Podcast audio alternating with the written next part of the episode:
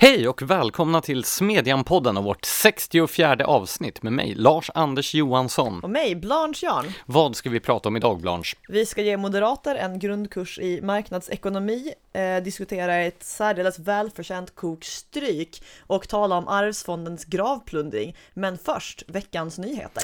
Ja, Jimmy Åkesson har fortsatt sin litterära exposé som han inledde med Werner von Heidenstams dikt Eh, medborgarsång under förra Almedalsveckan. Och och precis som då så är det i år en liberal profil som han har valt att citera som inledning till sitt Almedalstal, nämligen eh, Vilhelm Moberg.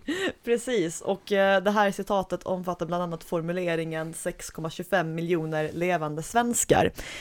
Det skrevs på en tid då det fanns 6,25 miljoner svenskar. Men etablissemanget fick Tuppjuck! jo, faktiskt. Det tappade det eh, och fick för sig att han på något vis ville utesluta 3,75 miljoner svenskar ur begreppet svenskar, alltså svenska medborgare ur begreppet svenskar.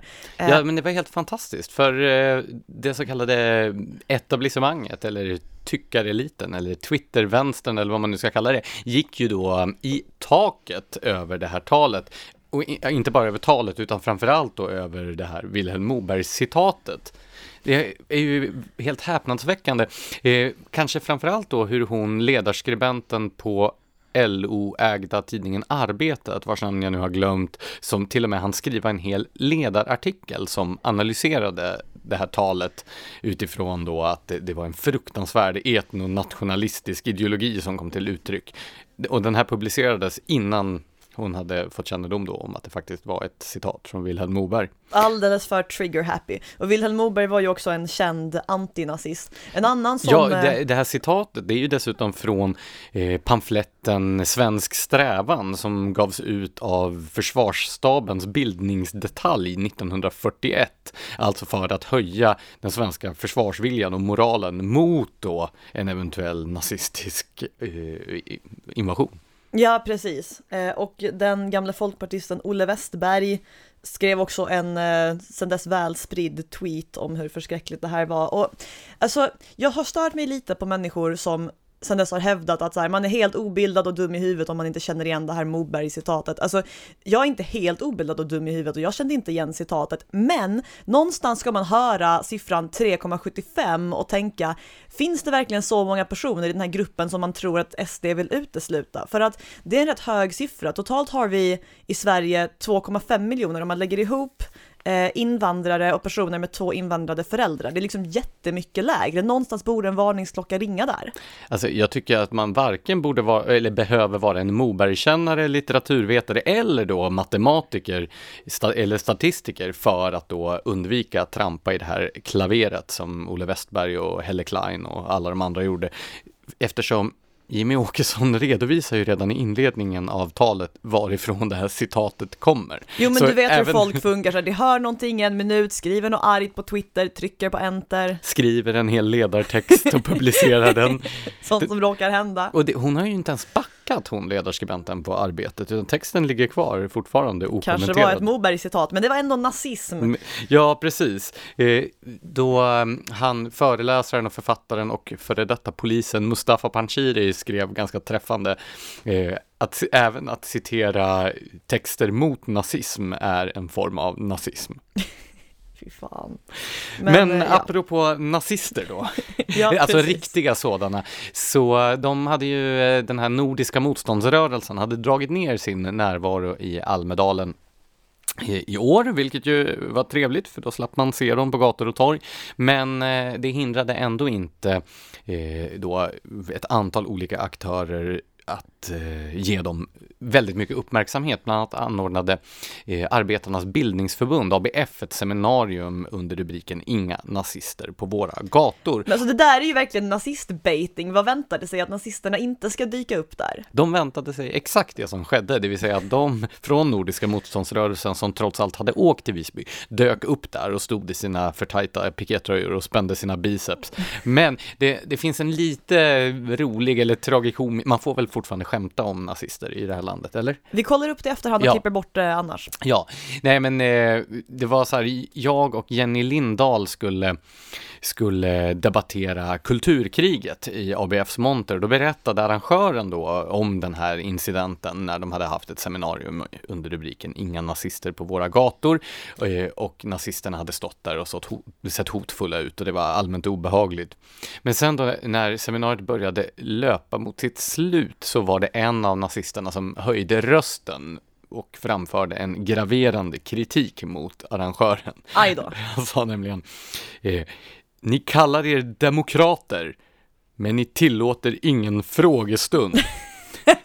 och, och då började både jag och Jenny Lindahl att skratta, för det där är väl snarast beviset då på arbetarrörelsens och bildningsorganisationernas styrka, att de till och med lyckas förvandla hårdföra nationalsocialister till seminarieherrar som kräver frågestund.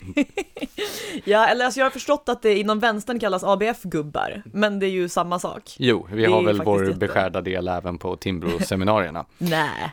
Eh, Ringer det någon klocka om jag säger det här är egentligen ingen fråga, men Jag har bara ett par synpunkter.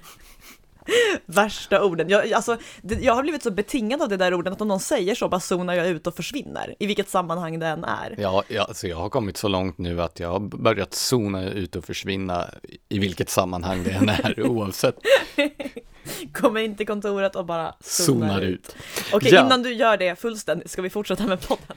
Vi eh, fortsätter med svensk inrikespolitik. Liberalerna har ju eh, vidtagit ett antal mått och steg sedan de framröstade en ny partiordförande. Bland annat har de bestämt sig för att eh, placera fem tjänstemän på regeringskansliet i Rosenbad. Ja, precis, och det, låter delade, det råder delade meningar om det här, där vissa säger att det är Ja, alltså det är ju att samarbeta ännu mer med Socialdemokraterna, vilket ju inte är positivt. Det är väl att samarbeta mer med Socialdemokraterna? Jo, det är ju korrekt, men den an- det andra lägret menar då att jo, men det här gör vi i syfte att eh, bevaka våra intressen gentemot Socialdemokraterna. Eh, grejen är att medan Centerpartisterna är ohälsosamt rika och har råd att anställa en massa sakkunniga som sköter sånt där, så har tydligen inte Liberalerna lika mycket pengar.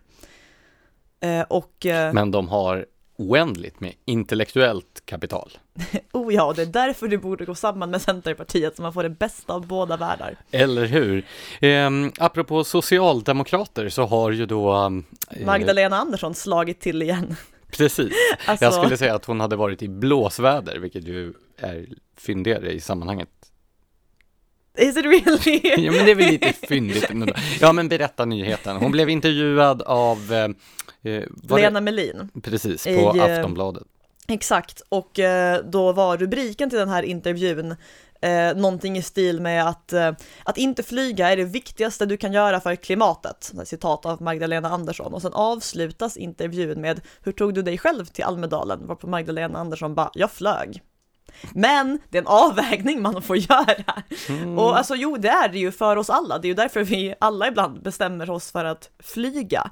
Eh, Fast man, jag vill ju inskärpa att vi ju faktiskt seglade till Almedalen.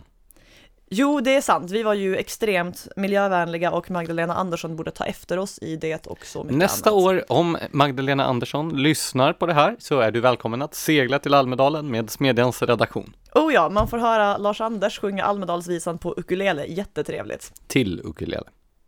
Det är korrekt. Ja. Ehm, Väldigt välkommen hur som helst. och apropå regeringen så vill de förbjuda vad då? Eh, allt, men den här gången tänkte jag framförallt på plastmuggar. Alltså EU förbjuder ju plastbestick och plasttallrikar 2021 för att ta krafttag mot eh, all plast i havet som släpps ut i länder utanför EU. Och, jo, men du eh, förstår att om indierna och kineserna och afrikanerna får höra om EUs plastförbud så kommer de att tycka att det är en bra idé och så kommer de att sluta använda plast själva. Ja, det är bara kolla vad bra det har det i Sverige trots att det inte får använda plast. Så vill vi ju också leva. Nej, men eh, i alla fall regeringen vill nu gå längre än så, även förbjuda plastmuggar och diverse andra plastgrejer. Och eftersom jag fortfarande är i trotsåldern så känner jag plötsligt, gud vad nice det är med plastmuggar. Jag avskyr plastmuggar. Däremot Det gjorde så, jag också innan. däremot så har jag nu konfronterats med plast, nej vad säger jag, papperssugrör. Hamburgerkedjan Max som du brukar vara i luven på, de eh, har ju ersatt sina sugrör nu med eh, papperssugrör. Har du gått dit? Oh ja. Smedjan bojkottar Max. Jag gjorde research, okej? Åt du upp researchen? Alltså grejen är ju den att de här sugrören upphör ju ganska snart att fungera för att suga och snart upphör de att vara rör eftersom de löses ju upp av Jag vet, jag vätskan. drabbades också av det här igår när Vänta jag... ett ögonblick, har du gått dit? Nej, jag gick till uh, Phil's Burger Mm, istället. Det brukar heta så. Det gjorde jag. Det hade sån här, eh, du vet det här Ferrari-bilar godiset. Det hade en milkshake med smak av det, hur nice? Men med ett sånt här värdelöst sugrör. Och alltså, man kan inte leva så där. det är inte användbara, det funkar inte. Alltså riktiga kvalitetsställen har ju sug, alltså riktiga kvalitetsställen har inte sugrör överhuvudtaget, det vill jag vara tydlig med, men de Det vill du vara tydlig med. nivån under är ju ändå sugrör av metall. Det är sant. Men du gick alltså till Max? Det har hänt, ja. Jag dömer dig jätte, jättemycket. Gillar kött. Ja, så, det är därför man inte går till Max. Men okej, låt oss eh, gå vidare till den delen av podden där vi berättar för våra lyssnare vad vi har publicerat i Smedjan, förutom våra egna briljanta alster. Ja, precis. Om ni inte har varit inne och läst i Smedjan under veckan så kan vi Hemska sammanfatta. Eh, vi inledde med en längre ideologisk text av eh, Fredrik Hultman som är engagerad i Moderata ungdomsförbundet som då är en plädering för att Moderaterna i grunden är ett konservativt parti. Det är en lång och välargumenterad text som jag tycker att alla som är intresserade av eh, svensk politik och i allmänhet och Moderaterna i synnerhet bör, bör läsa. Han gör ju också Eh, han, eh, han driver ju också tesen att de nya Moderaterna i grund och botten var ett konservativt projekt, vilket är en ståndpunkt som eh, vissa kanske finner kontroversiell. Jo tack, men tanken är ju då att konservatismen vill bevara det som man har insett fungerar och att liberalismen är en grej som konservativa har insett fungerar. Det var ungefär vad han sa där. Det var, det var en intressant text. Sen har eh, den dynamiska sportskytten Pia Klerté som kommer att skriva krönikor för oss under sommaren. Skrivit, Väldigt dynamisk. väldigt dynamisk, eh, skrivit en krönika om regeringens felprioriteringar vad gäller laglydiga legala vapenägare och problematiska kriminella vapenägare. Gissa vilka regeringen går efter. Precis, och sen har vi ytterligare en ideologisk text som vår kollega Björn Hasselgren har skrivit om alla fel och brister, eller kanske inte alla fel och brister, men några av de grundläggande felen och bristerna i vår nuvarande regeringsform från 1974. Och han menar då att den behöver omprövas och att vi då borde dra lärdom av de debatter som föregick 1809 års eh, regeringsform och de maktdelningstankar som utgjorde grunden för den. Jag gillar verkligen att vi har en skribent som har koll på debatterna inför 1809 års regeringsform. Har inte du? Jo, eftersom jag läser allting Björn Hasselgren skriver. Precis, men vi, nu går vi över till eh, det första ämnet för idag. Du skrev en mycket pedagogisk text med rubriken marknadsekonomi för moderater. Man tänker ju annars att moderater väl, borde väl vara de partister som har bäst koll på just marknadsekonomi, eller? Jo, det skulle man kunna tycka, men det visar sig att Zlatan förstår marknadsekonomi bättre. Eh, Sverige vann ju bronsmedalj i eh, VM i damfotboll förra helgen. Eh, Man får inte säga damfotboll längre, Blanche. men varför tror du jag gör det? Så i alla fall. det här framgångarna i eh, damfotbolls-VM har förmodligen inte undgått någon, eh, bland annat eftersom varannan jäkla partiledare har känt ett sånt behov av att ta upp detta i sitt Almedalstal. Min personliga favorit, och med det menar jag den som gjorde det allra sämst, var Ulf Kristersson, som först uttryckte sin glädje över att media äntligen har slutat informera tittare och eh, läsare om att det är damlandslaget som spelar och istället bara kallar det fotbolls-VM. Sen så uttryckte han förhoppningen att folk ska sluta bry sig om och uppskatta herrfotboll. Eh, det här är inte den intelligentaste politiska målgruppsanalys han någonsin gjort eftersom moderata kärnväljare generellt sett inte brukar tycka lika illa om män som till exempel FIs kärnväljare. Jag associerar osökt till när Audi tyckte att det var en bra idé att använda Kakan Hermansson i sin reklamkampanj. Jo, alltså den associationen dök även upp i mitt huvud. Ehm, men på tal om dåliga politiska analyser så valde även den moderata Europaparlamentarikern Arba Kokalari eh, att ta chansen att få samma sorts feministiska ryggdunkar som jag antar att Kristersson hoppades på. Det är hon som har profilerat sig genom att vara för demokrati, eller hur? Det är ett starkt och modigt ställningstagande. Ja, och nu är hon också för damfotboll. Ja, och för lika lön för lika arbete. Hon twittrade, ja men du vet det här vanliga trista argumentet att kolla att herrfotbollsspelare tjänar mer än damfotbollsspelare, nu får det vara nog med hyckleriet och vi ska ha lika lön för lika arbete. Ehm, så till att börja med, manliga och kvinnliga fotbollsspelare utför inte lika arbete bara för att båda sparkar på en boll enligt samma regler. Eh, utan ska man ha lika lön för lika arbete så ska man också utföra arbetet lika bra. Eh, när Eh, när det svenska damlandslaget 2013 mötte AIKs pojklag, det är alltså personer som är 16-17 år, så blev damlandslaget utklassat. Eh, det är i och för sig inte heller en riktigt relevant jämförelse eftersom fotbollens värde inte mäts i antalet mål och vinster man lyckas göra utan i hur mycket pengar man drar in. Det är nämligen så att intäkterna från biljettförsäljning och reklam, som ju är beroende av hur många tittarsiffror man lyckas dra in, eh, som används för att betala lag och spelare, och den som lockar flest besökare och tittare förtjänar därför också att få mest betalt enligt så här enkla grundläggande marknadsekonomiska principer. Det här innebär dock inte att pengarna inte är orättvist fördelade mellan herr och damfotboll. Det är orättvist fördelade. Eh, lagen i fotbolls-VM 2018, eller som det numera heter herrfotbolls-VM 2018, eh, fick dela på prispengar som motsvarade mindre än 7% av Fifas intäkter från världsmästerskapen. Damlandslaget i år får dela på prispengar som motsvarar 23 procent av de beräknade intäkterna från VM.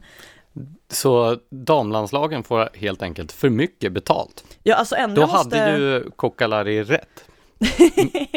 jo, nej men faktiskt, alltså ändra måste man sänka damernas ersättning jättemycket eller höja herrarnas jättemycket för att det ska tävla på lika villkor. Eh, och vad jag förstår så är det dessutom vanligt att eh, fotbollslag i, alltså vanliga fotbollslag, ligalag, vad säger man? Alltså det som inte är landslag. Eh, fungerar så att herrfotbollslaget i princip får betala för att hålla damfotbollslaget flytande för att damfotbollen helt enkelt inte intresserar lika många människor. Um, Ja, ja, de har inte lika stora biljettintäkter helt enkelt. Nej, eftersom folk helt enkelt inte tycker damfotboll är lika kul. Och alltså oavsett om det beror på att damfotboll är sämre eller på att folk är elaka sexister eller vad det än är, så är det ju fortfarande rimligt att den som lyckas intressera människor och locka dem att titta på fotboll också förtjänar pengarna. Så om jag förstår din argumentation rätt så menar ju du att hela det här talet om att det skulle råda någon slags orättvisa där kvinnliga proffsfotbollsspelare är förfördelade eh, gentemot de manliga, att det är en bluff. Ja, och en löjlig bluff dessutom. Nej men alltså, ibland undrar jag om ens Arba Kokalari och Ulf Kristersson och liknande tror på det här själva eller om de bara försöker vara publikfriande och helt har missbedömt sin egen målgrupp. Men jag kommer som helst att tänka på förra gången det här var, alltså det här med dam och herrfotbollslöner var så mycket på tapeten att även jag noterade det. Det var 2013 när eh, fotbollsspelaren Anders Svensson fick en bil av Svenska fotbollsförbundet som belöning för att han hade slagit rekord i antalet landskamper han varit med i. Och jag vet precis vilken anekdot det är du ska återberätta nu. Japp, jag kan ha dragit den på kontoret någon gång. Det är en favorit. Eh, så folk blev jätteupprörda för att damlandslagets Therese Sjögran eh, hade spelat ännu fler landskamper och hon hade minst inte fått någon bil och det här var ju diskriminerande och kränkande och så vidare. Eh, då lyckades min favorit Zlatan Ibrahimovic stjäla showen genom att erbjuda Sjögran en cykel med hans autograf på som plåster på såren. Eh, och det här blev många såklart väldigt provocerade över, men alltså Zlatan har ju rätt i att det är löjligt att jämföra dam och herrfotboll för att det är olika ligor med olika förutsättningar och olika många tittare och det går liksom inte att jämföra. Man kan inte jämställa den bara för att båda råkar vara högst inom sin respektive, vad ska man kalla det? Alltså, herrlandslaget är ju väl bäst inom herrfotboll och damfotboll ja, inom damfotboll. det finns ju apropå då marknadsekonomi en konkurrensaspekt här också, det vill säga att det finns ju oändligt många fler herrar som spelar fotboll än damer och eh, det absoluta flertalet får ju inte betalt överhuvudtaget, i likhet med de flesta idrottare. Så det är ju bara en liten, liten elit inom en liten, liten elit som tjänar de här stora summorna. Och därför så blir det ju, jag menar, ju eh, smalare bas pyramiden har, desto mindre blir ju naturligtvis toppen också. Så är det ju. Så att man kan ju inte jämföra rakt av mellan då, eh, varken mellan idrott, olika idrotter eller mellan herrlaget och damlaget. Nej men det är lite samma sak som att hävda att landslaget i, har vi ett landslag i typ skeleton? Om vi har det, att det skulle ha lika mycket pengar som landslaget i fotboll. Det funkar ju inte så. Nej, och alltså de flesta sporter får ju inte heller någon medieuppmärksamhet eller särskilt stora annonsintäkter eller sådär heller. Så just att damfotbollen ska jämföras med herrfotbollen som är en av världens största idrotter, det är ju, det är ganska märkligt. Det är en dödstrött symbol, alltså så här, det är en dödstrött plakatpolitisk symbolfråga. Sen kan jag väl tycka så här, det är ju otroligt tröttsamt med alla de nu som inte de som verkar uppvisa ett genuint intresse för eh, damfotbolls-VM, det har jag all respekt för, även om jag tycker att klubbfotboll alltid är mer engagerande än landslagsfotboll. Däremot alla de här som tycker att det är viktigt att titta på mästerskapen. Det tycker jag är otroligt tröttsamt. Man går väl inte på en fotbollsmatch för att det är viktigt? Nej, alltså det är jättelöjligt, men samtidigt så fick jag någon kommentar på Facebook på temat att om alla det som håller på och gnäller för att damfotbollsspelare tjänar mindre istället gick och såg damfotboll istället, om det nu är så viktigt för dem, så skulle det göra mer nyttig skillnad. Och det stämmer ju också. Ja. Alltså om man tycker att det är värt att lägga sina pengar bara på att jämna ut en, den här löneklyftan som man anser finns där, ja men gör det då. Ja, själv så är jag ju eh, bara intresserad av AIK och där har vi ju sedan några år tillbaka dels då eh, den eh, supportergruppering som kallar sig Black Ladies. Det är ju ett... Uh, det, är det där okej okay att säga? Googla inte. Men eh, som då inte bara består av kvinnor utan snarare som, det är en sektion som syftar till att Eh, öka intresset för AIKs damsektioner helt enkelt. Det finns sedan längre tillbaka också en mycket lösare gruppering som kallar sig Dambandy Army som eh, följer AIKs dambandylag och det är ju på grund Vänta, av att... har AIKs dambandylag en kvinnlig huliganklubb? Nej, nej, det är en supportergruppering Jaha. med supportrar av båda könen som ja. följer den eftersom det gick ju så otroligt bra för, för AIKs damlag i bandy under många år. Så att eh, om folk känner ett starkt behov av att engagera sig för damidrott så rekommenderar jag att ni gör det för AIKs olika sektioner. Tack för mig. Okej. Ja, mitt önskemål är väl bara att så här toppmoderater kan lära sig den grundläggande marknadsekonomi som de flesta muffare kan rabbla i sömnen. Så om ni skulle kunna göra det skulle jag tycka det var jättetrevligt. Tack för mig också. Ja. Ska vi, ska vi röra oss vidare till eh, vad du har skrivit om? Du har också gjort en populärkulturell spaning. Ja, precis. Jag har intresserat mig för amerikansk rapmusik. Jag har alltid känt att du var typen för det. Ja, nej det har jag inte alls. Däremot så um, var det ju en amerikansk rappare som delade ut ett välförtjänt kokstryk på gatan bara några kvarter härifrån där vi sitter just nu och spelar in den här podden. Ja, precis. Han blev förföljd av ett par skitjobbiga personer och ruttnade till slut på dem och eh, spöade upp dem. Precis, det rör sig om den amerikanske rapparen ASAP Rocky. Vad är det för namn? Alltså, så fort som möjligt, Rocky. Dessutom stavas ASAP med dollartecken istället för S. Fast jag tror det är någonting man måste göra inom hiphop. Ha ett dollartecken någonstans. Ja, och vi, är ju, vi har ju ingenting emot pengar eftersom vi jobbar på en marknadsliberal tankesmedja. vi kanske ska ha smedjan med dollartecken framöver, nästa logotyp. Okej. Okay. Och guld vill jag att det ska vara i också. Och så kan vi ha den lilla loggan i varsin guldkedja runt halsen till våra oversized t-shirts. Ja. Hur som helst, eh, den är ASAP Rocky, han sitter häktad misstänkt för misshandel eftersom han hade varit ute och gått på stan i Stockholm, som man ju tänker att man ska kunna göra. Han skulle uppträda på festivalen Smash. Och, Med dollartecken? Och de här, nej, utan dollartecken. Och de här jättejobbiga personerna dyker upp och börjar terrorisera honom och hans entourage, som bland annat består av en gigantisk livvakt som gång på gång försöker uppmana de här två jobbiga personerna att eh, gå därifrån. Men har någon liksom tagit reda på vad deras problem var? Alltså de här snubbarna som följde efter dem, alltså vad, Jag har vad ju sett grejen? hypotesen eh, framkastas att de ska ha varit påtända och deras beteende stärker väl den typen av misstankar. Men de, hur som helst, de vägrar ge sig, de är jättejobbiga och de trakasserar Rocky och hans entourage och även en massa andra personer runt omkring. De tafsar på kvinnor som går förbi och ja, men de beter sig fullständigt outhärdligt. Och det här kan man se på ett antal olika mobilfilmer på nätet. Man kan också då se när sinnet till slut rinner på den här rapartisten som fram till dess har uppvisat närmast en ängels tålamod, varvid han tar tag i en av de här personerna och slänger ner honom på backen. Rätt snyggt också. Varvid sen en misshandel tar vid där Rocky och hans två eh, kamrater sparkar och slår de här två när de ligger, ligger på marken. Och eh, om man ska döma av eh, reaktionerna i sociala medier så verkar ju det allmänna rättsmedvetandet fälla omdömet att de här två jobbiga personerna fick vad de förtjänade.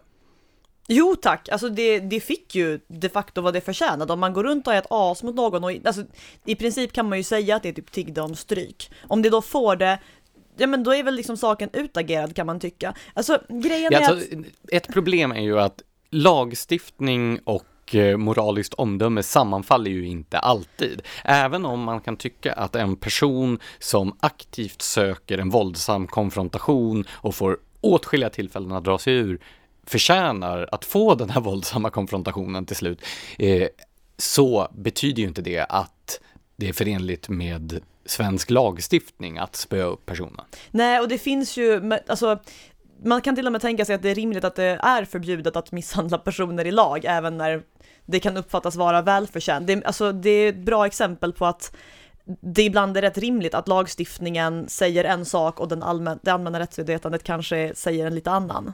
Ja, och det finns ju flera nivåer av detta också. Det finns ju ehm, man skulle kunna säga så här, det finns ju en primal nivå av driftsutlevnad där liksom våldsamma utbrott kan vara reflexen. Om någon är jobbig och så vill man slå den personen på käften.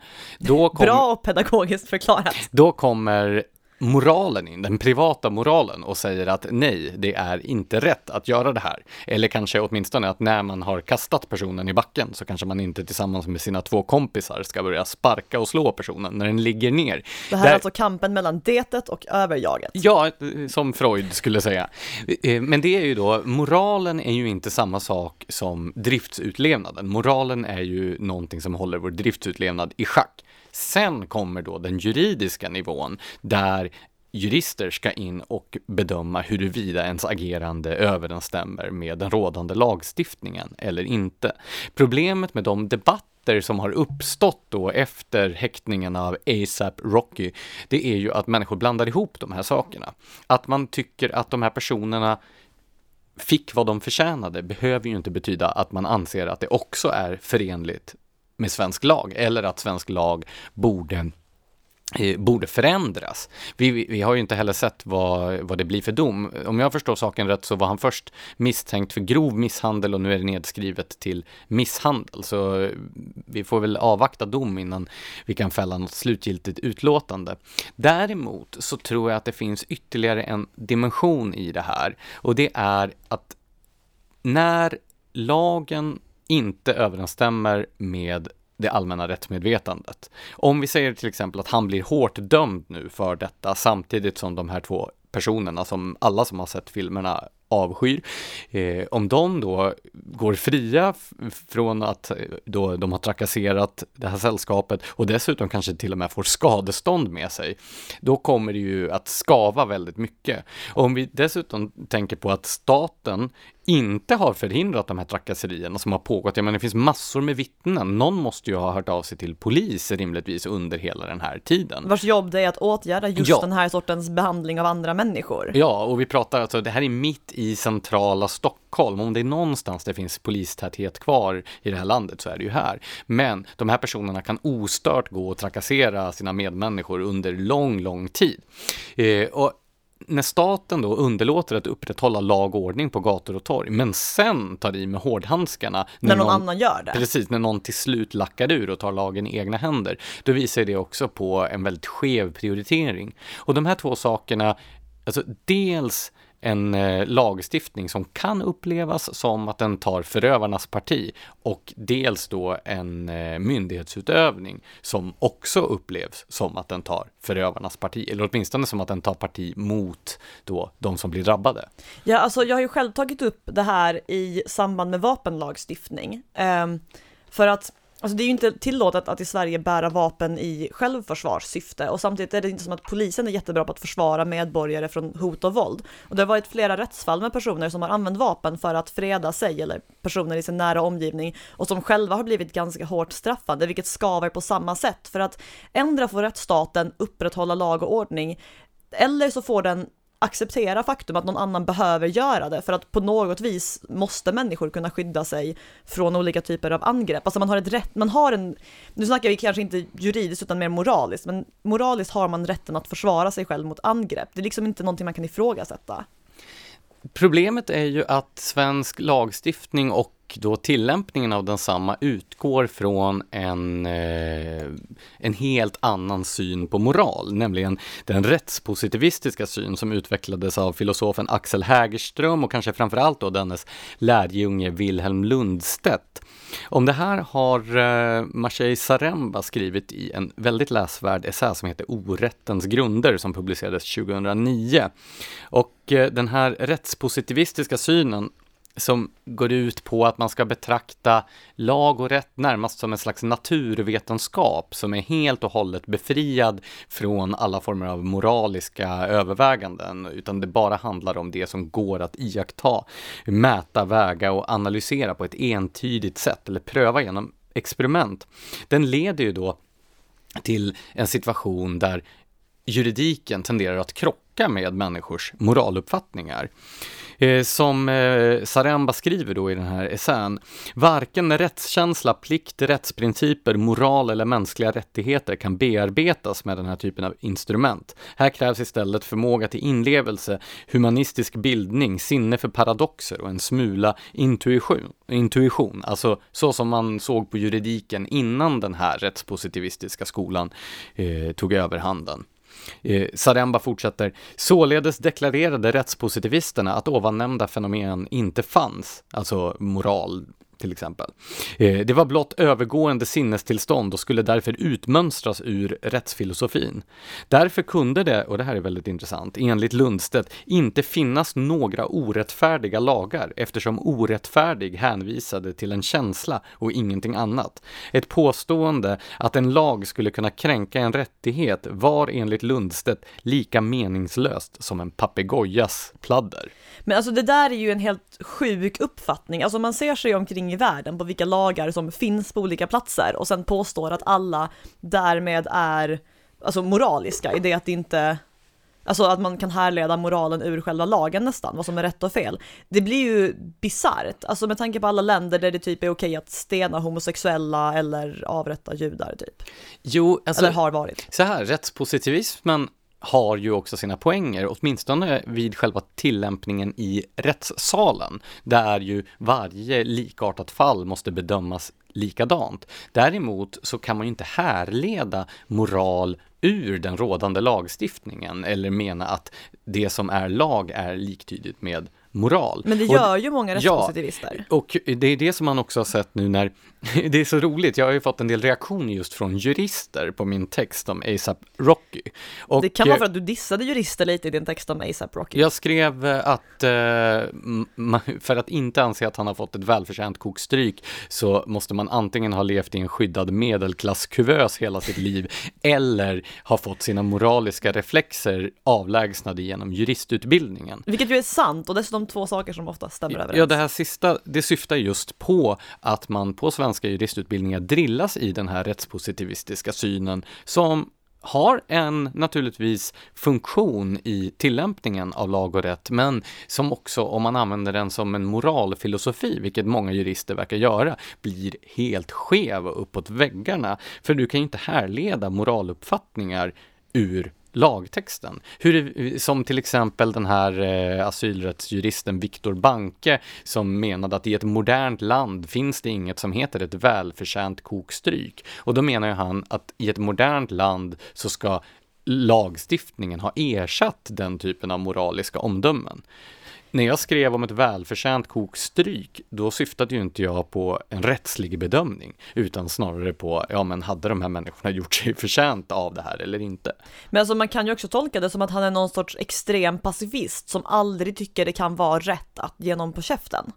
Jo. Vilket ju också är en jättemärklig uppfattning rent moraliskt med tanke på hur många människor genom historien som verkligen har förtjänat det. Sen är det ju naturligtvis, om vi ska prata om den juridiska aspekten, alltså huruvida det här som ASAP Rocky gjorde är förenligt med nödvärnsrätten eller inte. Sånt är ju jättesvåra avgöranden och där har jag all respekt för juristernas svåra situation i domstols Eh, i domstolssituationen där när de ska göra den typen av avväganden. Men jag kan reagera då mot debattörer på Twitter och eh, Facebook och i tidningar som sitter uppe i sina elfenbenstorn och anser att de kan avgöra exakt hur mycket våld som krävs med närmast kirurgisk precision i varje enskild situation för att avvärja ett hot. Den som någon gång har varit i en våldsam situation vet ju att du kan inte där och då veta när en eh, angripare är oskadliggjord. Bara för att en påtänd person som har hoppat på dig ligger på marken så betyder det inte att den inte kan flyga på dig igen. Nej, och där ska man ju faktiskt ha rätten att ta i lite extra om alternativet är att ta i lite för lite och därmed inte ens få eliminera hotet. Alltså, det här handlar om vilken bedömning man själv kan göra i en sån situation. Det har ju varit fall där någon till exempel har slagit någon extra gång när personen legat ner, men det kan vara fullt rimligt om man inte vet om personen kan resa sig upp igen, framförallt om man själv är i ett fysiskt underläge. Ja, och om du dessutom inte är en rutinerad våldsverkare så kan det ju vara så att du också blir till exempel rädd, att du får panik eller att du har väldigt hög, högt adrenalinpåslag och agerar på ett sätt som, alltså det är ju svårare att fälla en, liksom, rim, att göra en rimlig bedömning i en sån situation när du är rädd för att du har blivit angripen. Och därför så är det ju viktigt att lagstiftningen också, vilket den i viss mån är, utformas på ett sådant sätt så att den tar hänsyn då till vem som är den ursprungliga angriparen och inte. Ja, alltså jag har för mig att hur mycket våld man kan komma undan med att använda i självförsvarssyfte lite avhängigt hur bra man är på att utöva våld. Ja, absolut. Det är ju inte så att den svenska lagstiftningen helt och hållet blundar för de här sakerna. Men jag tror att det finns en större risk att, eh, att man missar den, den, här typen av aspekter om man utgår just från den här rättspositivistiska traditionen. I en eh, naturrättsbaserad rättstradition så är det ju, eh, är ju den okränkbara individen själva utgångspunkten hela tiden. Eh, jag tror också att det finns hopp ändå eftersom Sverige bland annat genom EU-inträdet har anslutit sig eller förbundit sig att följa ett antal olika internationella konventioner som ju utgår från naturrättstraditionen istället för vår inhemskt ihopkokade rättspositivistiska tradition. Men om vi tänker bort juridiken och bara fokuserar på moralen, vad tycker du att ASAP Rocky förtjänar nu? alltså vad han förtjänar. Ett kokstryk! Nej, Nej, det tycker alltså, jag inte. Så här, de moraliska reflexerna, jag förstår ju att han, eh, jag har full förståelse för att han lackade ur. Däremot min privata moral säger ju också att man inte ska sparka på den som ligger, så att det är ju ehm, eh, jag är inte rov för stridiga känslor här, men vad han ska dömas till och inte, det är ju en fråga för jurister att avgöra. Jo, Bra och diplomatiskt sagt. Eh, en eh, helt eh, annan sak i det här sammanhanget. Har du följt den diskussionen kring maten som han får i häktet? Vänta, jag vet att det har påstått att han behandlas förskräckligt och får smutsigt vatten och allt sånt här. Nej men det, det, har ju blivit någon slags diskussion nu i sociala medier sedan menyn i Kronobergshäktet har publicerats. Den här, det här är vad ASAP Rocky ska få äta för mat. Och då blir det liksom eh, den amerikanska östkustrappen möter svensk offentlig sektor.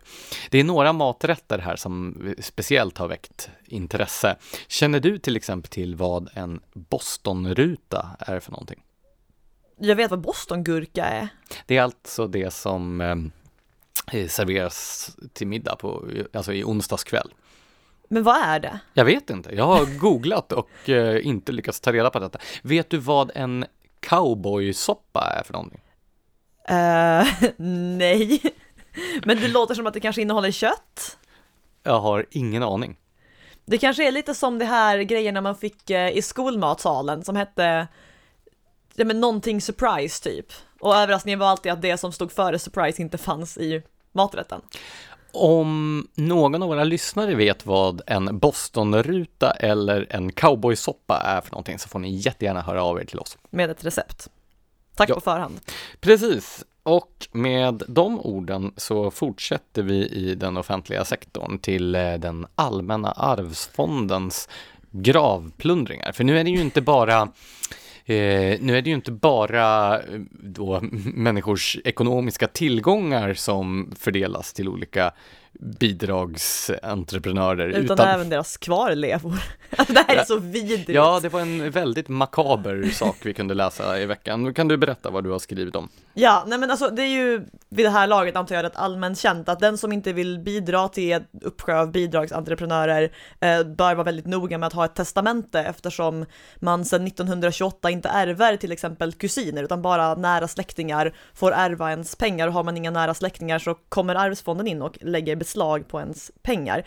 Vad som jag tror färre känner till är att begravningslagen säger att alla metaller som finns kvar efter en kremering måste återvinnas och vad det innebär är att det säljs till någon som återvinner dem och vinsten går till arvsfonden. I praktiken innebär detta att det står någon och går igenom kremerade människors aska och plockar på sig sånt som blivit kvar, alltså typ guldtänder och titanskruvar och sådana saker och sen säljer det.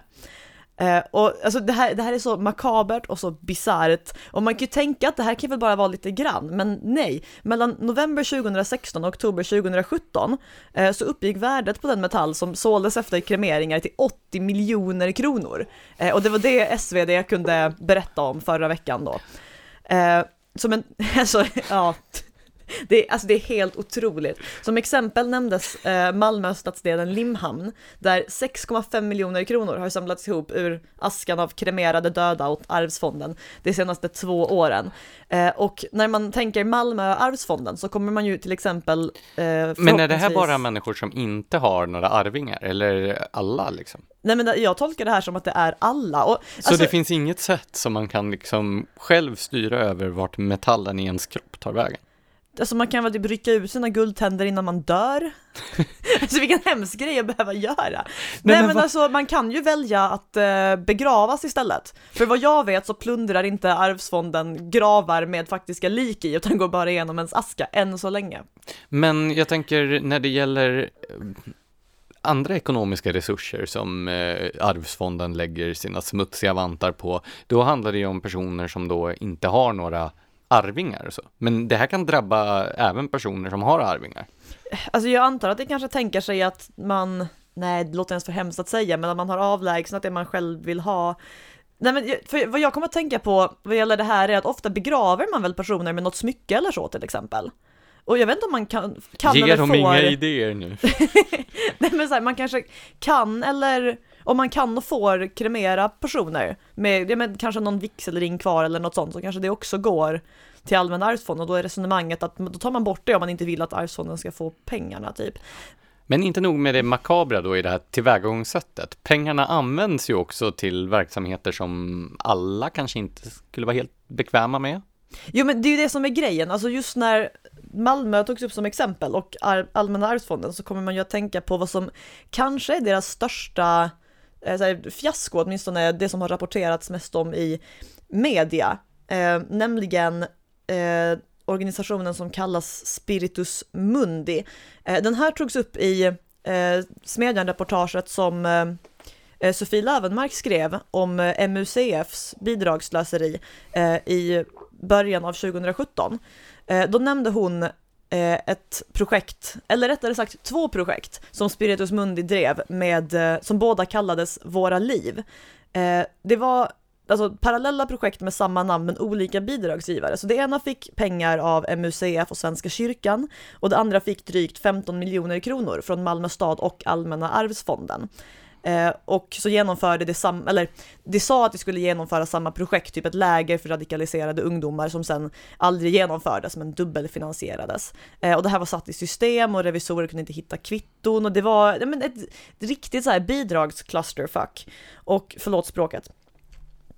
Och eh, när det här uppdagades så bröt Malmö stad samarbetet med Spiritus Mundi och MUCF krävde tillbaka pengar. Men under tiden så har då Spiritus Mundis samarbetspartners i Våra Liv-projektet fortsatt Våra Liv under namnet Safe Space Malmö, vilket ju inte heller låter jättebetryggande. Och det här projektet får 12,5 miljoner av Allmänna arvsfonden, som uppenbarligen inte ja, lärde sig särskilt mycket av en läxa från sina affärer med Spiritus Mundi tidigare.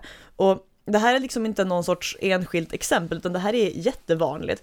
Jag läste en granskning i eh, tidskriften Fokus i början av 2018 som går igenom Arvsfonden och hur den spenderar sina pengar. Och eh, där skrev journalisten att Arvsfonden har så gott om pengar att det till och med är svårt att hitta godtagbara projekt att finansiera och det är kanske därför det finansierar en del mindre godtagbara projekt. Och på sistone tycker jag att det har kommit alltså, påfallande många avslöjanden på det här temat, så här oseriösa kontroller och fusk och slöseri och moraliska tvivelaktigheter och Myndigheten för samhällsskydd och beredskap har till och med varnat för att arvsfondspengar hamnar i islamisters och våldsbejakande extremisters fickor. Men det förefaller inte göra någon riktig skillnad i sammanhanget. Och det beror förstås på att Alltså alla involverade i det här har jättestarka incitament att fortsätta hålla den här pengarullningen igång. Alltså att det som får bidrag vill fortsätta få bidrag är ju givet. Men sen sitter ju arvsfonden där och den eh, Eh, förvaltas av tjänstemän på Kammarkollegiet. Eh, och det som är involverade i det och även organisationer som MUCF och LSU och de här andra bidragsspridarna, det har ju allt intresse av att upprätthålla det här för att det är deras eget existensberättigande och deras uppehälle. Så alla som är inblandade i det här vill ju desperat att det ska fortgå. Eh, och de flesta av oss som alltså direkt eller indirekt betalar för det. Vi har ju ofta viktigare problem att bry oss om i våra liv, så att våra incitament att göra någonting åt det är betydligt mycket mindre. Det här kommer inte att bli en valfråga liksom, för att det finns alltid allvarligare saker och större fiskar att fritera, eller hur man nu säger. Bigger fish Anglicism. Det var en översatt anglicism och då blir det lite kul. Nej, då blir det värre. Ja, har du något mer att tillägga kring eh, Arvsfondens likplundring? Eller ska vi gå vidare till våra lyssnare och läsare kommentarer? Nej men bara att den är obehaglig och att det bästa man kan göra tyvärr är att skaffa sig ett testamente och låta bli att kremera sig. Ja, och eh, ni som vill eh, förfära er mer kan när ni har läst Blanches artikel på temat också läsa Margareta Barabas genomgång av Arvsfondens verksamheter som vi publicerade för några veckor sedan. Precis, den eh, har ännu fler exempel på hur pengar hamnar i helt onödiga fickor. Bidragsentreprenörerna som skäl från de döda är den populistiska rubriken på den artikeln. Alltså, allt blir så makabert när det har med Allmänna arvsfonden att göra. Det låter så trevligt, alltså om man bara hör namnet Arvsfonden. Nej men alltså arv är väl trevligt och en fond är inget fel på. Men allting den gör involverar att ta pengar från döda. Det stämmer ju till och med dödsbon för att få deras pengar, trots att det knappt hittar tillräckligt många organisationer att ösa ut pengarna över. Alltså det är bisarrt. Vi går över till lyssnar och okay. läsarkommentarer. Det är två stycken eh, som jag har valt ut ur den rikliga floran kring min text där om ASAP Rocky. Det verkar som att den här frågan är någonting som verkligen engagerar människor. Det var länge sedan som jag fick så fruktansvärt mycket mail och eh, positiva tillrop på olika sätt. Och Eh, de vill jag naturligtvis tacka för, alla ni som har mejlat och som jag kanske inte har hunnit svara var och en. Jag vet att jag brukar vara lite dålig på att svara på sådana. Så att eh, tack alla som tyckte om den artikeln. Men, Men så några... har ju inte alla tyckt om den artikeln heller. Nej, det har funnits några, faktiskt ganska få, men eh, dock desto längre eh, texter emot den. Bland annat då så skrev tidigare ledarskribenten på Svenska Dagbladet och numera debattredaktören på Dagens Samhälle, Sanna Reimann, ett jättelångt inlägg på sin Facebook-sida. Alltså det var väl längre än din text? Nej, det var det inte, men det var i ungefär... Det kändes väldigt mycket jo, längre. det kändes väldigt långt, där hon då gick till hårt angrepp mot mig och mot ledarskribenten på Svenska Dagbladet, Ivar Arpi. Och eh, jag ska inte citera hela det här inlägget, men det var ju väldigt märkligt i och med att hon då tillskrev oss åsikter som vi inte hade framfört och sen argumenterade hon mot dessa åsikter med då ståndpunkter som jag bland annat hade framfört i min text. Ja, det är ett, ett återkommande grepp bland folk som hör av sig till mig också. Ett exempel då ur Raimans jättelånga Facebook-inlägg. Nå, nu håller jag mig lyckligtvis på rätt sida av den moraliska gräns som Lars-Anders stipulerar i bemärkelsen att jag också tycker att ett kokstryk i och för sig var välförtjänt. Men, skriver hon i versaler, välförtjänt är inte detsamma som bör vara lagligt. Och jag tycker mig se allt jag tycker mig allt oftare se detta, framväxten av en argumentationslinje för mer nävarrätt. Det tycker jag inte om. Så Sanna Reimann håller alltså med mig om att det här kokstryket kan vara välförtjänt. Men hon håller inte med dig om det du inte har sagt? Nej, precis, för jag skriver ju just i min artikel att då känslan av att ett kokstryk är välförtjänt är inte samma sak som att det är förenligt med svensk lag. Så det här är en väldigt stor halmgubbe som Sanna eh, ställer upp och sen argumenterar emot. Det, det, är ju egentligen två huvudsakliga problematiker som jag försökte ringa in med min artikel. Det ena handlar om den rättspositivistiska frånvaron av moral. Den det Marseille-Saremba-artikeln, eller essän som jag refererade till när vi diskuterade ämnet för en stund sedan.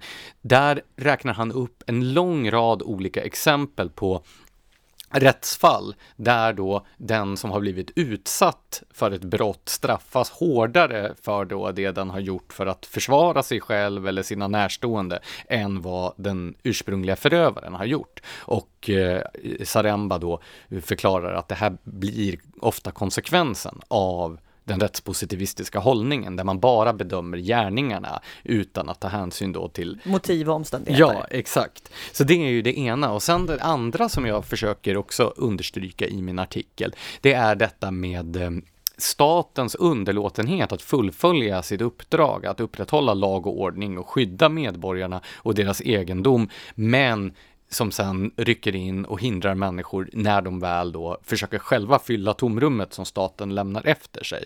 Jag tog upp som exempel i min artikel det här med lantbrukare som blir bestulna på maskiner och annat där polisen inte ens bryr sig. Vi kunde läsa i Hallandsposten om hur eh, polisen inte ens åker ut till de här platserna där brott har begåtts för att de helt enkelt inte prioriterar det. Men då när människor till slut ruttnar på att vara helt skyddslösa och tar lagen i egna händer, det som hände i Ljungby för några år sedan som vi har skrivit om flera gånger i Smedjan, när folk då bildar medborgargarden och liknande. I Ljungby hade man ju fångat in några sådana här eh, förövare och tillämpat egen rättsskipning. Då finns det minsann statliga resurser.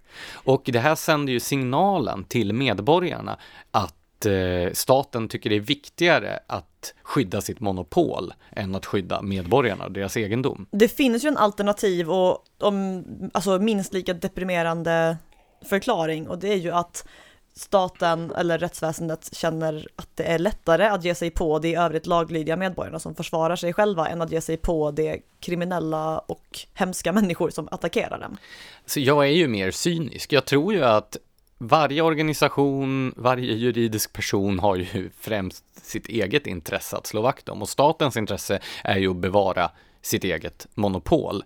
Däremot så tror jag att det här agerandet är kontraproduktivt i längden. För om man är rädd för att människor ska ta lagen i egna händer, oavsett om det gäller trakasserier och misshandel på öppen gata eller om det gäller stölder och åverkan på privat egendom, så tror jag att det bästa staten kan göra är att fullgöra sitt löfte, det här så kallade samhällskontraktet. Om staten fångar in stöldligorna, om staten skyddar amerikanska rappare när de är ute och går på gator och torg, ja, men då kommer ju också benägenheten att vilja styra upp sånt här på egen hand utanför lagens råmärken att minska.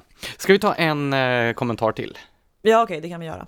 Det är en Gabriel Bergin som skriver bland annat det moderna samhället och det vi uppskattar som civiliserat handlar delvis om att tygla instinkter. Övervåld i självförsvar har rätt lite med tyglande instinkt, tyglade instinkter och ett modernt rättvä rättsväsende att göra. Modernt ska alltså här tolkas som jättebra och fint. Ja, alltså modernt är väl ett ännu sämre juridiskt argument än välförtjänt då. Men jag minns att även den här eh, Viktor Bank-figuren använde ordet modernt som ett argument där. Han tyckte att jag då var alldeles för oprecis som använde begreppet välförtjänt, men drog själv fram ordet modernt ur rockärmen. Men alltså var, varför är det så bra att saker är moderna? Alltså vad gäller juridik så har ju Björn Hasselgren nu etablerat att det var bättre 1809. Ja, det gällde ju då regeringsformen. Jo. Men eh, det har- väl skett en del framsteg också sedan Jo, dess. det har det. Nej, men alltså att moderniteten bara skulle handla om att saker och ting har blivit bättre, det är ju en väldigt tveksam ståndpunkt. Många av mänsklighetens allra mörkaste episoder har ju just inträffat i De senaste hundra åren. Ja, precis. 1900-talet är väl kanske det mest moderna och det värsta århundradet på många sätt. Ja, alltså samhälleligt definitivt. Sen har ju tandvården blivit mycket bättre. Ja, precis. Det får man ju inte glömma. Och de hade ju inte penicillin på medeltiden. Det är korrekt. Men det hade inte heller amerikansk hiphop. Nej, det där var taskigt mot ASAP Rocky. Han är säkert en jättebra musiker. Har du lyssnat på honom? Nej. Inte Du- jag heller. Okej, så hemläxa till nästa vecka. Lyssna på lite skön hiphop. Och med de orden, Så vill vi rekommendera er alla att eh, gå in på www.timbro.se smedjan där man kan prenumerera på vårt nyhetsbrev och läsa alla våra texter många gånger om. Eh, och eh, det är väl det vi vill folk. ja, och ni får ju eh, jättegärna ranka den här podden också, om ni tycker att den är bra. Om ni tycker den är dålig så får ni gärna låta bli. Precis, om ni tycker podden är bra, ha en trevlig helg! Tack för att ni har lyssnat.